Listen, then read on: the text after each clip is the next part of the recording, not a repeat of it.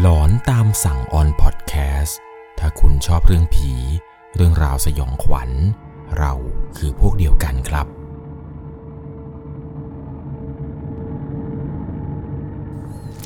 สวัสดีครับทุกคนครับขอต้อนรับเข้าสู่ช่วงหลอนตามสั่งอยู่กับผมครับ1 1 LC เหตุการณ์ความสยองขวัญใน EP นี้ที่ผมจะเล่าให้กับทุกคนได้รับฟังกันนี้นะครับเป็นอีกหนึ่งประสบการณ์ของผู้ฟังทางบ้านที่เคยส่งเรื่องราวความสยองขวัญเนี่ยเข้ามาแล้วและผมเองก็เคยเล่าให้ฟังแล้วครับเกี่ยวกับ1ประสบการณ์ที่เขาไปพบเจอมาวันนี้ก็จะเป็นอีก1ประสบการณ์ครับของผู้ฟังทางบ้านท่านนี้ที่เกิดขึ้นในจังหวัดกาฬสินธุ์หากใครเคยฟังช่วงหลอนตามสั่ง EP ที่121ขบวนแห่ผีในหมู่บ้านกลางป่าสุดหลอนที่จังหวัดกาฬสินธุ์แล้วก็นี่ก็จะเป็นอีกหนึ่งเรื่องราวที่เขาเองนั้นได้ไปพบเจอมาในจังหวัดของเขาก่อนจะเข้าไปชมรับฟังครับก่อนอื่นต้องบอกก่อนเลยว่าจะต้องใช้วิจารณญาณในการรับชมรับฟังกันให้ดีๆและที่สำคัญถ้าคุณไม่กล้าฟังคนเดียวนะครับแชร์เรื่องราวเรื่องนี้ไปเพื่อนของคุณที่อยู่ที่จังหวัดกาฬสินธุ์หรือจังหวัดอื่นเนี่ยได้รับฟังกันด้วยเรื่องราวในวันนี้ครับก็เป็นอีกหนึ่งประสบการณ์ของผู้ฟังทางบ้านที่ชื่อว่าคุณการเ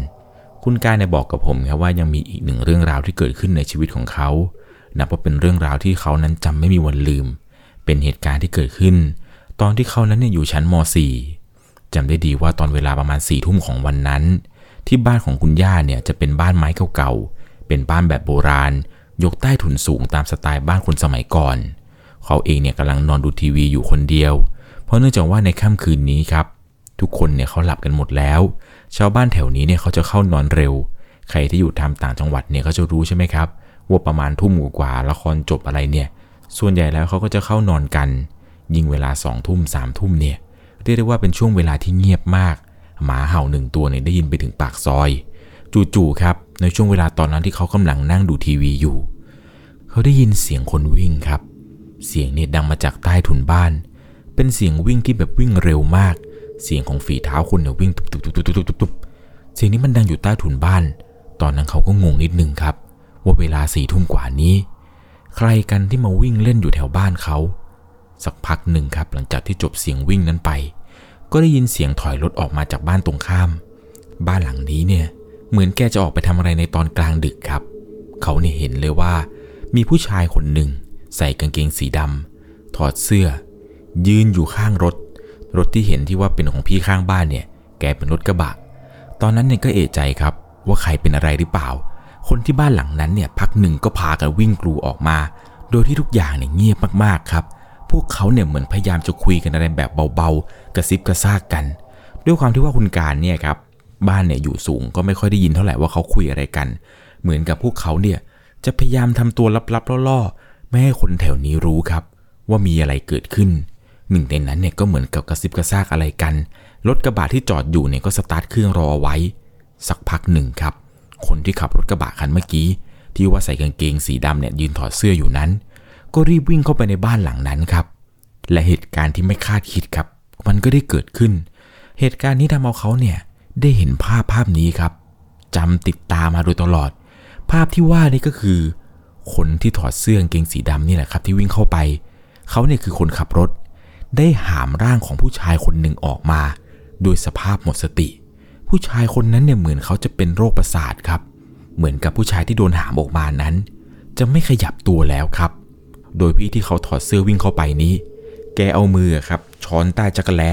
แล้วก็ค่อยลากร่างของผู้ชายคนนี้ออกมาเรื่อยๆเขาเนี่ยก็พยายามมองดูครับว่าพี่คนนั้นเนี่ยแกเป็นอะไรแกไม่สบายหรือว่าแกหมดสติอะไรหรือเปล่าแต่ตาของเขาเนี่ยดีเหลือเกินครับดันไปสังเกตเห็นตรงคอของพี่คนนั้นที่ว่าโดนลากมาที่ว่าร่างหมดสตินี้มีเชือกครับมัดอยู่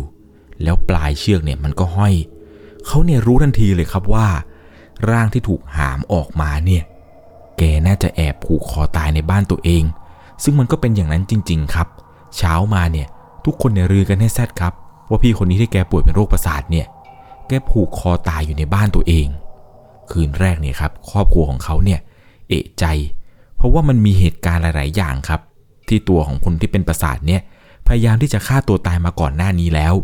ครอบครัวเนี่ยจึงส่งให้ญาติคนหนึ่งเนี่ยมานอนเป็นเพื่อนเพื่อที่จะเป็นหูเป็นตาแต่ทว่าตอนนั้นเนี่ย ญาติคนที่มาเฝ้าครับดันเผลอหลับลึกไปหน่อยชายคนนี้เนี่ยจึงแอบฆ่าตัวตายได้สำเร็จตอนนั้นทุกคนก็พากันนำร่างของเขานี่แหละครับไปส่งที่โรงพยาบาลแต่สุดท้ายเนี่ยก็ไม่ทันครับเนื่องจากว่าขาดอากาศหายใจเขาเนี่ยตายไปตั้งแต่ตอน20:00 น.แล้วและด้วยความที่บ้านติดกันบวกกับว่าเขาเห็นเหตุการณ์ด้วยยิ่งทำให้เขานั้นเนี่ยเริ่มกลัวครับกับการตายของพี่คนนี้วันนั้นครับหลังจากที่ทุกคนเนี่ยพาเอาร่างของเขาเนี่ยไปส่งโรงพยาบาลแล้วปุ๊บเนี่ยช่วงเวลาประมาณ 5:00 น.พวกญาติเขานี่แหละครับก็ได้มีการนิมนต์พระมาสวดอะไรกันบางอย่างระหว่างสวดไปม้าก็หอนไป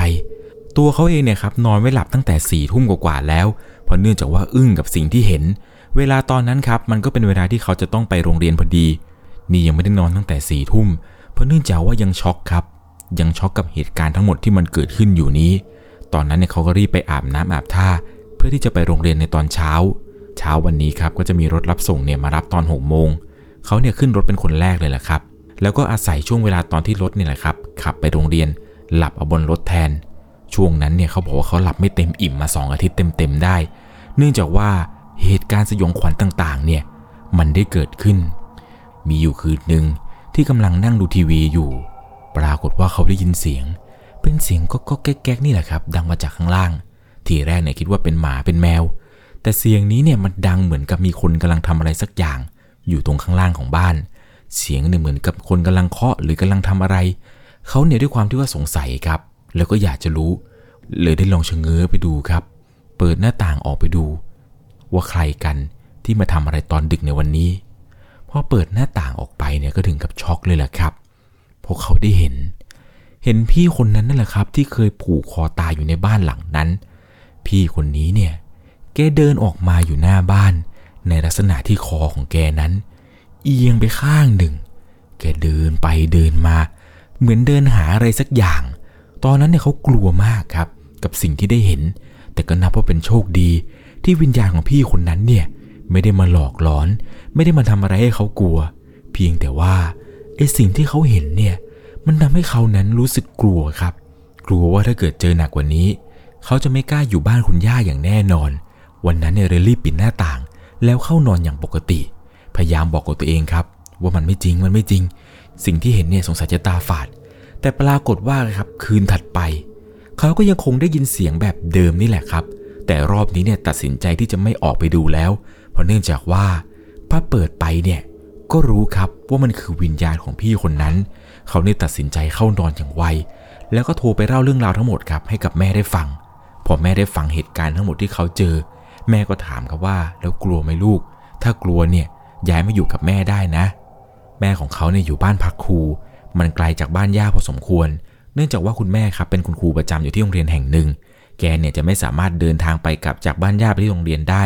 เพราะว่าบางวันเนี่ยแกต้องเตรียมการเรียนการสอนทำให้แกนั้นกลับบ้านช้าบางวันก็กลับบ้านดึกแกเลยตัดสินใจไปอยู่บ้านพักครูแล้วก็ให้คุณการเนี่ยอยู่กับย่าวันนั้นเนี่ยก็คุยโทรศัพท์กับแม่นี่แหละครับว่าเหตุการณ์ต่างๆอะแม่หนูเห็นตั้งแต่คืนแรกที่เขาเสียเลยบ้านนั้นเนี่ยทำตัวลับๆล่อๆกันเหมือนไม่อยากให้ใครรู้ว่าพี่เขาตายแล้วทั้งที่ชาวบ้านเนี่ยเขาก็รู้กันหมดเขาก็เล่าให้ฟังถึงเหตุการณ์แปลกๆที่เขาเห็นว่ามีคนคอเอียงๆเนี่ยเดินไปเดินมาก็บอกกับแม่ครับว่ากลัวจริงๆหนูขอไปอยู่กับแม่ได้ไหมแม่ก็บอกว่าได้ถ้าอยากจะมาก็มาถ้ามาก็มานอนกับแม่นะที่บ้านพักครูแต่ก็อย่างที่ว่านั่นแหละครับบ้านพักครูเนี่ยเราก็จะรู้ดีว่ามันจะโสมๆเก่าๆหน่อยเพราะเนื่องจากว่าบ้านของข้าราชการครูนี่ครับเขาจะไม่ได้สร้างเป็นอาคารเป็นตึกเหมือนคอนโดอพาร์ตเมนต์อะไรใดๆมันก็เป็นบ้านหลังหนึ่งนี่แหละครับที่ครึ่งข้างล่างเนี่ยทำมาจากปูนข้างบนเนี่ยทำมาจากไม้แต่นับว่าบ้านหลังนี้ครับที่คุณแม่ของเขาอยู่เนี่ยก็ยังดีกว่าบ้านหลังอื่นๆในโรงเรียนเขาเองเนี่ยมานอนในครั้งนี้ก็มานอนกับแม่เพียงแค่2คนนี่แหละครับพอแม่รู้ว่าตัวของเขาเนี่ยจะไปอยู่ด้วยแม่ก็ทำความสะอาดห้องเนื่องจากว่ามันมีห้องหนึ่งนี่แหละครับที่ถูกปิดเอาไว้ไม่ได้ใช้งานมานานเพราะว่าแม่แกเนี่ยอยู่คนเดียวครับพอเขาจะมาอยู่ด้วยเนี่ยแม่ก็ต้องไปเปิดอีกห้องนึงทำความสะอาดให้เนื่องจากแม่ใช้ห้องนี้เป็นที่เก็บของก่อนที่เขาจะไปถึงแม่ก็ทำความสะอาดให้เป็นอย่างดีแกก็ไปปัดๆถูๆให้นอนได้จำได้ว่าช่วงที่ไปอยู่กับแม่ที่บ้านพักครูเนี่ยรถรับส่งโรงเรียนเนี่ยก็ต้องยกเลิกไปแม่เนี่ยอาสาจะไปส่งที่โรงเรียนเองหลายคนอาจจะสงสัยครับว่าแม่ของเขาเป็นครูทำไมไม่ไปเรียนโรงเรียนเดียวกับที่แม่สอนแม่เนี่ยเคยบอกว่า การสอนลูกตัวเองเนี่ยมันสอนยากแม่จึงส่งให้เขาเนี่ยครับไปเรียนที่ต่างอำเภอแทนกลายเป็นว่าเขาเนี่ยมาพักอยู่บ้านพักครูอีกโรงเรียนหนึ่งและเขาเนี่ยต้องไปเรียนอีกโรงเรียนหนึ่งโดยที่แม่เนี่ยจะไปรับไปส่งตอนที่มาอยู่กับแม่ครับคืนแรกเนี่ยเขาเนี่ยรู้สึกสบายมากเพราะเนื่องจากว่าบรรยากาศอะไรต่างๆเนี่ยมันไม่ได้น่ากลัวเหมือนกับตอนที่อยู่บ้านย่าเลยตอนที่อยู่บ้านย่าเนี่ยทุกอย่างเนี่ยมันเงียบสงบไปหมดจะลงมาเข้าห้องน้ำกลางดึกเนี่ยยังไม่กล้าเลยย่าเนี่ยชอบให้เอากระโถนเอากระบอกเนี่ยขึ้นไปเวลาปวดฉี่ในกลางดึกเนี่ยก็ฉี่ใส่กระบอกแล้วค่อยเอาไปลงทิ้งในตอนเช้าแต่มาอยู่กับแม่ที่บ้านพักครูเนี่ยแหละครับมันก็ดีหน่อยมันดีตรงที่ว่ามันมีห้องน้ำในตัวไม่ต้องเดินออกไปไกลๆไม่ต้องขึ้นชั้น2ลงมาชั้น1อะไรเหมือนกับบ้านของคุณย่าและอีกอย่างนึงด้วยความที่ว่าเป็นบ้านพักครูหลายๆหลังติดๆกันมันก็ไม่ได้น่ากลัวครับเพราะว่าครูบางคนเนี่ยเขานอนดึกบางคนเนี่ยมีครอบครัวลูกหลานอะไรเขาก็พากันวิ่งเล่นกันอยู่หน้าบ้านพักครูกันจนกระทั่งมีอยู่คืนหนึ่งคืนนั้นเนี่ยเป็นคืนที่ฝนตกปล่อยๆกลับมาจากโรงเรียนตั้งแต่ 5:00 น.แล้วก็มานอนเล่นอินเทอร์เน็ตไปเรื่อยจนช่วงค่ำครับแม่เนี่ยก็ทำอาหารให้กินพอทานอาหารเสร็จอะไรเสร็จปุ๊บด้วยความที่ว่าฝนเนี่ยมันตกบรรยากาศตอนนั้นเนี่ยมันจึงหนาวๆเหงาๆหน่อยทุกอย่างเนี่ยเงียบสนิทเพราะทุกคนพากันเก็บตัวอยู่แต่ในบ้านคือปกติแล้วเนี่ยเขาจะมาวิ่งเล่นอะไรกันแต่ด้วยความที่ว่าฝนมันตกต่างคนก็ต่างอยู่บ้านใครบ้านมันบรรยากาศในวันนี้มันไม่ได้คึกคลื้นเหมือนกับวันก่อนๆเลยมันดูเหงาๆดูหลอนๆยังไงก็ไม่รู้เขาเนี่ยเข้านอนไวครับในค่ำคืนนี้ 3:00 น.กว่าๆเนี่ยก็เข้านอนแต่เขาดันไปตื่นอีกทีช่วงเวลาประมาณ 2:00 น.กว่าๆมันมีเหตุผลที่ต้องตื่นเพราะในค่ำคืนนั้นเนี่ยเหมือนกับตัวของเขานั้นจะละเมอกึ่งหลับกึ่งตื่นอาการเนี่ยที่หลายๆคนเรียกกันว่าผีอำตอนนั้นเนี่ยก็คือนอนอยู่ในห้องมืดๆนี่แหละครับมันก็มีแสงไฟจากถนนเนี่ยส่องเข้ามาในห้องพอได้เห็นเป็นลำไรครับมองลางๆดูตรงนั้นคือตู้ตรงนี้ประตูตรงนั้นที่เก็บของอะไรเขาเนี่ยต้องตื่นขึ้นมาเพราะมีความรู้สึกเหมือนกับมีใครเนี่ยเอาอะไรบางอย่างครับมาถูสัมผัสที่บริเวณแก้มของเขาความรู้สึกเนี่ยเหมือนกับมีใครครับเอาแปรงผู้กันที่เป็นแปรงขนเนี่ยมาสะบัดไปมาจนเขานั้นสะดุ้งตื่นขึ้นมาเลยได้รู้ครับว่าความรู้สึกที่ว่าเหมือนผู้กันมาสะบัดไปมานี้มันคือผู้หญิงคนหนึ่งเส้นผมของเธอเนี่ยมาโดนหน้าของเขาเขาตื่นมาได้เห็นกับผู้หญิงคนหนึ่งยืนก้มหน้าแล้วผมเธอนั้นเนี่ยมันก็มากองอยู่ตรงหน้าของเขาเขาเนี่ยตกใจมากครับรีบหลับตาปีแล้วก็ตะโกนเสียงดังลั่นบ้านจนแม่เนี่ยต้องเปิดประตูเข้ามาดูครับว่าเขานั้นเป็นอะไรพอแม่เข้ามาถึงเนี่ยก็ได้เห็นครับว่าเขาเนี่ยทำตัวสั่นๆกลัวๆเขาก็เล่าให้แม่ฟังว่าแม่ผู้หญิงที่ไหนไม่รู้มายืนอยู่ตรงหน้าหนูแม่เนี่ยก็เห็นแล้วล่ะครับว่าท่าทีของเขาเนี่ยดูจะไม่ปกติแกก็เลยบอกให้หอบผ้าห่มครับไปนอนกับแม่ในคืนนี้แม่ก็เล่าให้ฟังว่าตอนที่พี่เองเนี่ยมานอนมันก็แปลกๆแบบนี้แหละช่วงเวลาตอนนั้นเป็นเวลาดึกๆจู่ๆมันก็หอบผ้าห่มเนี่ยวิ่งเข้ามาขอนอนกับแม่ถามว่าเป็นอะไรพี่เองก็ไม่ยอมตอบตอนนั้นเนี่ยเขาคิดในใจครับว่าสงสัยพี่มันน่าจะเจอเหมือนกับที่เขาเจออย่างแน่นอนแม่เนี่ยก็ไม่อยากจะพูดอะไรมากครับแกเนี่ยดูเครียดๆครับกับสิ่งที่เขาเจอตอนนั้นเนี่ยเขาก็กลัวมากครับที่ได้เห็นผู้หญิงคนนั้นแบบตาต่อตาในค่ำคืนนี้ครับเขาเองเนี่ยรีบหอบผ้าห่มไปนอนกับแม่โดยทันทีตื่นเช้ามาเนี่ยก็ถามแม่เลยนะครับว่าสิ่งที่ผมเห็นกับพี่เห็นเนี่ยมันใช่สิ่งเดียวกันหรือเปล่าแม่ก็เล่าให้ฟังประมาณว่าหนูเจอผู้หญิงใช่ไหมแต่ของพี่เนี่ยมันไม่ยอมบอกแม่ไม่รู้ว่ามันเจออะไรแต่แม่ก็เล่าให้ฟังว่าสมัยก่อนในพื้นที่ตรงนี้ก่อนที่เขาจะมาสร้างเป็นโรงเรียนเนี่ยมันเหมือนกับจะเป็นพื้นที่ของป่าช้าเก่าแม่เล่าให้ฟังว่าตอนก่อนที่ยังไม่มีสร้างโรงเรียนเนี่ยพื้นที่ตรงนี้เนี่ยมันเคยอยู่ในเขตป่าช้าเคยมีนักเรียนคนหนึ่งวิ่งหนีบางคนเนี่ยวิ่งไม่ดูตาม้าตาเรือตกหลุมฝังศพก็มีขาพิกขาแพงไปหลายรายแล้วเขาเองก็เลยถามแม่ครับว่าแล้วแม่นอนคนเดียวเนี่ยแม่ไม่เจออะไรหรอแม่ก็เล่าให้ฟังครับว่าทำไมจะไม่เจอแม่มันนอนคืนแรกเนี่ยเจอเลยเหมือนกับเป็นการโดนรับน้องใหม่เลยแม่บอกว่าคืนนั้นเป็นเวลาประมาณ 2:00 น.กว่าๆแม่เนี่ยได้ยินเสียงคนคุยกันเป็นเสียงคุยกันแบบหลายคนมากๆเสียงนี้เนี่ยคุยกันแล้วก็เดินผ่านบ้านของแม่ไปแต่แม่เนี่ยแกก็รู้อยู่แล้วล่ะครับว่าสิ่งที่ได้ยินนี้มันไม่น่าจะใช่เสียงคนเพราะเวลา 2:00 น.เนี่ยไม่มีใครออกมาเดินคุยกันอะไรหรอกครับเสียงที่ได้ยินเนี่ยน่าจะเป็นพวกผีที่มันวนเวียนอยู่แถวนี้แม่แกก็พูดขึ้นมาประมาณว่าพากันมาแต่เบิ่งหมอลำบอไป เป็นภาษาอีสานครับถ้าแปลไทยก็คือว่าเพิ่งจะมาจากงานเที่ยววัดกันหรอแต่ต้องขอบอกก่อนนะครับแม่ของเขาเองเนี่ยไม่ได้เป็นคนที่กลัวผีอะไรแม่แกเข้าวัดทำบุญตลอดตั้งแต่เกิดมาจนป่านนี้เนี่ยแม่ก็ยังเข้าวัดทำบุญมาตลอดพอหลังจากที่แม่ได้ยินนี่แหละครับคนคุยกันผ่านไปแล้วแกก็พูดแบบนั้นว่าเพิ่งมากลับมาจากงานวัดกันหรออะไรประมาณนี้แกก็รู้สึกหงุดหงิดครับเพราะว่าแกเนี่ยเริ่มนอนไม่หลับสาเหตุก็เพราะว่าเสียงคุยนั่นแหละครับมันเสียงดังมากแม่ก็ค่อยลืมตาขึ้นมาเพื่อที่จะลุกไปดื่มน้ำแต่พอลืมตาขึ้นมาเท่านั้นแหละครับแม่ได้เห็นว่าตรงข้างหน้าของแม่มันมีผู้หญิงคนหนึ่งเนี่ยใส่ชุดไทยนอนยิ้มให้กับแม่อยู่ตอนนั้นเนี่ยแม่บอกตามตรงครับว่าแม่ไม่ได้กลัวแม่เนี่ยตกใจเหมือนกับว่าผู้หญิงคนนี้เนี่ยจะมาขออยู่ด้วยแม่ก็เลยหลับตาแล้วก็พนมมือบอกกับว่าผีก็อยู่ส่วนผีปกปักรักษาดูแลบ้านอยู่ด้วยกันก็พอเวลาแม่ไม่อยู่เนี่ยก็ช่วยดูแลบ้านด้วยนะหลังจากนั้นครับแกก็ใจดีสู้เสือลืมตาขึ้นมาดูผู้หญิงคนนั้นที่ใส่ชุดไทยเนี่ยที่วันนอนยิ้มให้กับแม่ก็หายไปพอถึงวันเสาร์อาทิตย์นี่แหละครับแม่แกก็จะออกไปทำบุญอะไรอยู่เป็นประจำแม่บอกว่าตั้งแต่ที่บอกกับผีตัวนั้นไปแม่ก็ไม่ค่อยเจอหรือเห็นอะไรแปลกๆเลยยิ่งเวลาแม่ไม่อยู่บ้านนี้หลายๆคนเนี่ยมักจะบอกว่าเห็นเหมือนกับมีใครเนี่ยเดินไปเดินมาอยู่ในบ้านทั้งที่ตัวของแม่เนี่ยไม่ได้อยู่ในบ้านหลังนี้แท้ๆเขาเองเนี่ยพอได้ฟังเรื่องที่แม่พูดแบบนี้ก็รู้สึกกลัวๆแล้วก็ขนลุกนิดๆนี่เราหนีผีมาเจอผีอีกกันเหรอเนี่ยกะว่าอย่างน้อยๆครับหนีผีจากบ้านย่ามาแล้วแท้ๆยังจะมาโดนผีในบ้านพักครูของแม่เนี่ยหลอกอีกพอถึงวันเสาร์อาทิตย์ครับแม่ก็จะออกไปทำบุญไปซื้อของตามภาษาแก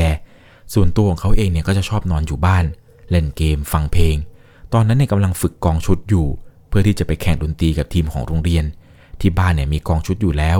ก็เลยถือโอกาสนี้แหละครับฝึกตีกองอยู่ที่บ้านโดยการแกะเพลงจากหูฟังแล้วก็ตีตามจังหวะเพลงไปกองชุดของเขาเนี่ยแหละครับจะตั้งอยู่ข้างล่างของบ้านซึ่งบ้านพักครูก็จะเป็น2ชั้นอย่างที่ผมบอกไปข้างล่างเนี่ยมันก็มีพื้นที่บริเวณนิดๆเขาก็กองชุดนี่แหละครับมาตั้งแล้วก็ตีซ้อมไปเรื่อยครับตึงๆโป๊ะตึงโป๊ะอะไรไปเรื่อยๆด้วยความที่ว่าตอนนั้นเนี่ยมันเป็นตอนกลางวันอากาศก็ร้อนบ้านพักครูเนี่ยแอร์ก็ไม่มีจะมีแค่พัดลมตัวหนึ่งนี่แหละครับเป็นพัดลมตัวเก่าๆที่แม่เนี่ยใช้มาตั้งแต่สมัยไหนแล้วก็ไม่รู้วันนั้นเนี่ยก็เปิดพัดลมครับแล้วก็ใส่หูฟังตีกองแกะเพลงไปเรื่อยด้วยความที่ว่าอากาศมันร้อนเนี่ยเขาก็เลยถอดเสื้อออกครับเหลือแค่กางเกงตัวเดียวตามภาษาผู้ชายในบ้านมันก็ไม่มีใครมันไม่ได้มีผู้หญิงคนอื่นหรืออะไรที่ทำให้เขาต้องอายเลยบ้านก็อยู่คนเดียวในวันนี้เขาก็ถอดเสื้อนี่แหละครับใส่หูฟังตีเพลงแกะเพลงไปเรื่อยป๊อกแป๊กป๊อกแป๊กอะไรไปในบ้านระหว่างที่ตีเพลงแกะเพลงกันอยู่นี้เขาก็รู้สึกเหมือนกับว่าตัวเองเนี่ยได้ยินเสียงอะไรบางอย่างทีแรกคิดว่าหูฝาดก็ค่อยๆเบาเสียงหูฟังดูว่าเสียงที่ได้ยินนี้มันเป็นเสียงของอะไรเขาเนี่ยก็เบาเสียงแล้วก็ตีไปแบบเบาๆตีช้าๆเพื่อฟังดูเสียงนี้เนี่ยมันเป็นเสียงของผู้หญิงคนหนึ่งครับเป็นเสียงแก่ๆเลยพูดประมาณว่ามึงออกไปเสียงเนี่ยมันจะแหบๆแห้งๆแบบคนแก่ๆพูดเขาเนี่ยไม่ค่อยถนัดเท่าไหร่ครับเพราะว่าหูฟังเนี่ยก็ยังใส่อยู่เสียงเนี่ยมันเหมือนกับได้ยินมาจากนอกหูฟังเขาพยายามตีเบาๆแต่เสียงที่ตะโกนว่ามึงออกไปมึงออกไปนี้เนี่ยมันก็ยังคงดังมาอยู่จนเขาเนี่ยค่อยๆหันไปมองตามที่มาของเสียงเพราะว่าเสียงตะโกนนี้มันดังมาจากฝั่งขวามือของเขาพอได้หันไปก็ต้องเอะใจครับเพราะว่าจุดนั้นเนี่ยมันไม่มีใครยืนอยู่มันมีเพียงแค่บันไดนี่แหละครับที่ขึ้นไปบนชั้น2ของบ้านเขาก็มองดูครับว่าใครมันตะโกนทีแรกเนี่ยคิดว่าเสียงของเราตีกลองมันดังไปจนบ้านข้างๆเนี่ยเข้ามาด่าหรือเปล่าแต่ก็ลองหันมองดูทั่วบ้านเนี่ยก็ไม่เห็นว่าจะมีใครอยู่ในบ้านด้วยเลยคราวนี้ครับเลยตัดสินใจยกหูฟังข้างหนึ่งนี่แหละครับออกเพื่อให้หูข้างขวาเนี่ยมันอยู่ข้างนอกหูฟังแต่หูฝั่งซ้ายเนี่ยนะครับยังคงใส่หูฟังอยู่แล้วก็เริ่มตีแกะเพลงต่อก็ตีเหมือนเดิมนี่แหละครับป๊อกแป๊กตุ๊บโป๊ะตุ๊บโป๊ะอะไรไปครั้งนี้ครับเหมือนกับเขาจะได้ยินเสียงดังเนี่ยมันชัดขึ้นมากกว่าเดิมด้วยหูข้างขวาที่มันอยู่นอกหูฟังเสียงตะโกนเหมือนเดิมเลยครับว่ามึงออกไป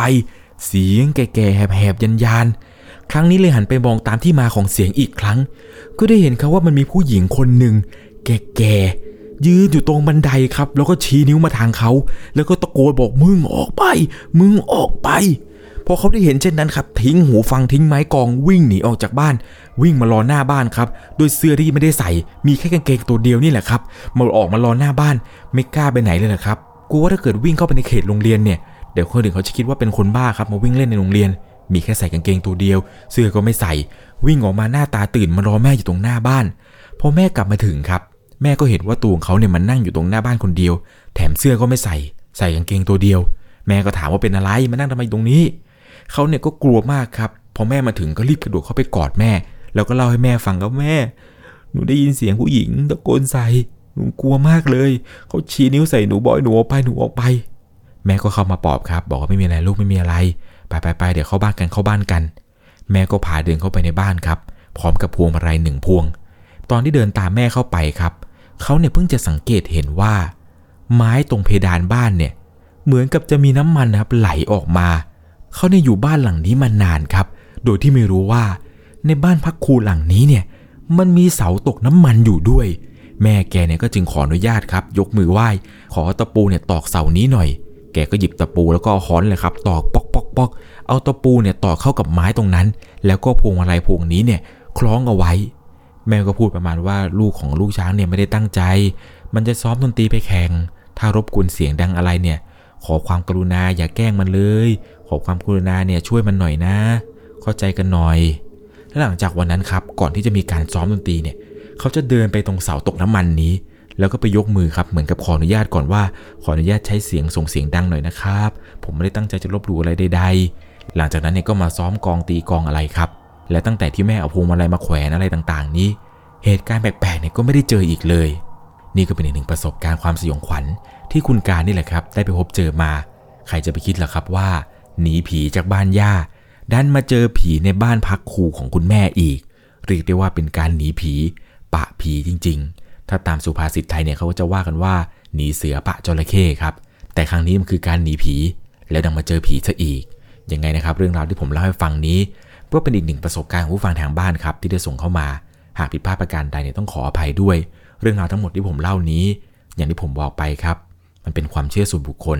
ต้องใช้วิจารณญาณในการรับชมรับฟังกันให้ดีๆยังมีอีกหลายเรื่องราวเลยครับที่คุณการเนี่ยยังไม่ได้เล่าให้ผมฟังเขาเนี่ยเกินประมาณว่ามีเรื่องราวเกี่ยวกับพวกโรงเรียนนั้นแหละครับโรงเรียนที่แม่เขาเนี่ยสอนอยู่แม่บอกว่าโรงเรียนนี้เนี่ยผีเฮี้ยนรวมไปถึงอีกหลายเรื่องราวเลยครับไม่ว่าจะเป็นอาถรรพ์ครูดนตรีผีแม่ไม้แถวหอฟ้าบ้านพักผอ.ที่ถูกปิดไปเรื่องพวกนี้ครับเดี๋ยวรอให้คุณการว่างๆแล้วส่งเรื่องราวเข้ามาผมจะนำเรื่องราวต่างๆเนี่ยมาเล่าให้ฟังอีกเช่นเคยก่อนจากกันไปในค่ำคืนนี้ครับถ้าคุณชอบเรื่องผีเรื่องราวสยองขวัญเราคือพวกเดียวกันใครที่กำลังรับฟังอยู่ที่จังหวัดกาฬสินธุ์แล้วก็ลองสังเกตรอบๆบ้านคุณให้ดีๆครับถ้าคุณได้ยินเสียงอะไรแปลกๆอย่าออกมาดูขอให้คุณโชคดีไม่เจอผีนอนหลับฝันดีสวัสดีครับสามารถรับชมเรื่องราวหลอนๆเพิ่มเติมได้ที่ YouTube Channel 1LC ยังมีเรื่องราวหลอนๆที่เกิดขึ้นในบ้านเรารอให้คุณนั้นได้รับชมอยู่นะครับ